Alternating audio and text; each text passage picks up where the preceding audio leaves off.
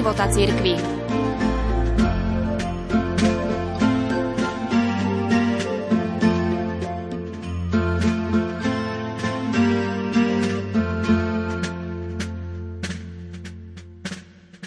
Veda vám nepovie to, čo má človek urobiť so svojím životom, ani ako má žiť. Je totiž bezradná tvárou tvár k hodnotám a otázky hodnôt sú pre človeka najdôležitejšie. Výsledkom je, že vedomosti, ktoré prináša veda, nie sú to isté, čo múdrosť a vedecké pochopenie nie je to isté, čo poznanie. V tzv. vedeckom svetovom názore nie je vôbec miesto pre dobro a zlo nejestvuje zodpovednosť za ľudské činy. Veda sa pýta prečo a odpoveda pretože a lebo. Preto ak sa pýta, prečo človek konal tak či onak, dostávame sa k príčine mimo človeka. Pri takom uvažovaní sú za správanie človeka zodpovedné gény alebo sociálne prostredie, v ktorom žije. Hoci je tu istý vzťah, konečné rozhodnutie robí človek sám a len on je preto morálne zodpovedný. Morálka začína vtedy, keď sa človek nachádza v podmienkach priaznivých pre zlo a on sa napriek tomu rozhodne pre dobro. Čo má človek urobiť so svojím životom a ako má žiť, to môže človeku povedať kňaz. Kde si som čítal zaujímavý aktuálny pohľad na kňaza. Stačí mi to, čím si. Daj mi to, čo nie je tvoje, čo nezávisí od teba, od tvojich schopností, ale čo ti niekto daroval, zveril a čo prechádza cez tvoje ruky a tvoje ústa. Od teba očakávam len to jedno, čo ti nepatrí. Nedožadujem sa titulov, stačí mi vidieť, že žiješ z Evanielia a Evanieliom. Nežiadam, aby si vystupoval v televízii. Nepotrebujem obdivovať tvoje meno preto, že je vytlačené na čelnej strane knihy alebo v zozname dôležitých osobností. Budem spokojný, keď ťa uvidím prekračovať prach domu, ktorý ťaží vina. Budem nadmieru spokojný, ak mi sprostredkuješ priateľstvo a lásku spasiteľa. Ak sa na tvojom živote presvedčím, že sa oplatí stratiť život pre Krista, zasvetiť ho službe Bohu a ľuďom. Slovensko je pre mňa už misijnou krajinou. Ako by sme si najlepšie predstavili postavu misionára? Istá matka prechádzala so svojím synom popri krásnom gotickom kostole. Chlapec obdivoval vysokú väžu.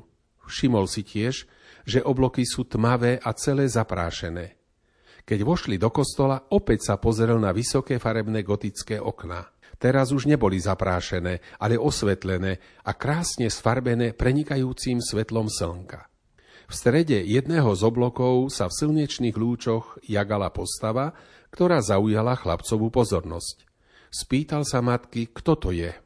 To je jeden z Ježišových učeníkov, odpovedala mu.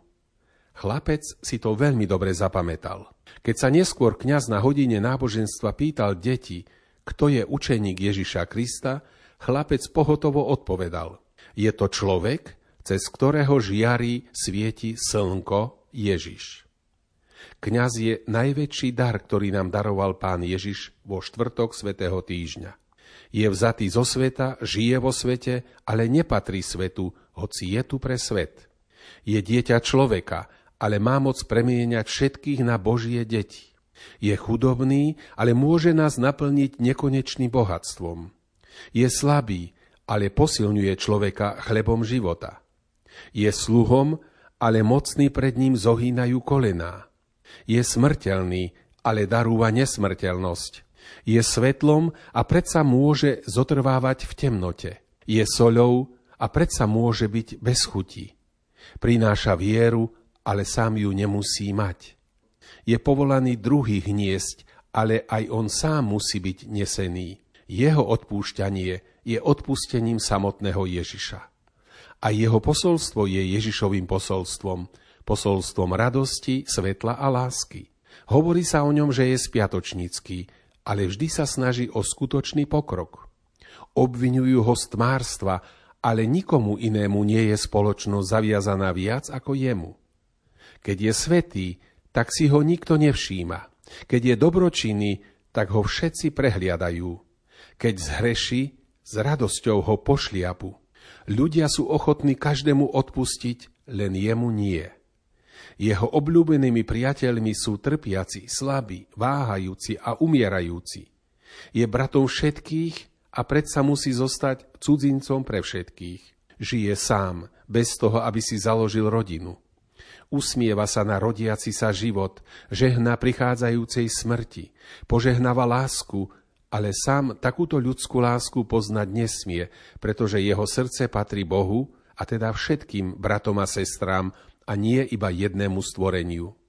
Keď slávi Eucharistiu, je len o niekoľko schodíkov vyšší ako ostatní, ale vtedy sa dotýka neba. Keď spovedá, je zavretý v tme spovednice, ale koľko svetla je v jeho slovách, keď hovorí a ja ťa rozhrešujem od všetkých tvojich hriechov.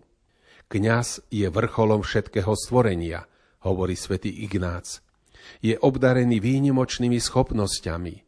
Robí to, čo nemôžu ani anieli a ani panna Mária. Slávi obetu svätej Omše a spoveda. Koľky sa odporúčajú do jeho modlitieb, a to právom. Keďže je obhajcom svojich bratov pred Bohom, stavia most medzi Bohom a bratmi. Až do konca čias bude kňaz, najvyhľadávanejším a predsa najnepochopenejším človekom, najobľúbenejším a zároveň najnenavidenejším, najžiadanejším, no predsa práve jemu sa vyhýba najviac ľudí. Tak ako Ježiš je znamením, ktorému budú odporovať. Kňaz musí svoju náuku a posolstvo posilňovať a dokazovať viac príkladom svojho života ako slovami. Jeho svedectvo je o to ťažšie a náročnejšie, že je často povolaný, podobne ako Ježiš, prinášať nie pokoj, ale meč. Teda nie vratké prímerie, ale meč rozhodnutia. Jeho život je preto neustálým bojom. Musí žiť v službe druhým až do takej miery, že celkom zabudne na seba a sám seba obetuje. Najdôležitejších okamihoch života, či už radosných alebo smutných, je kňaz vždy po boku človeka. Musí sebe i svojim bratom a sestrám pripomínať, že cieľom nie je táto zem, ale nebo.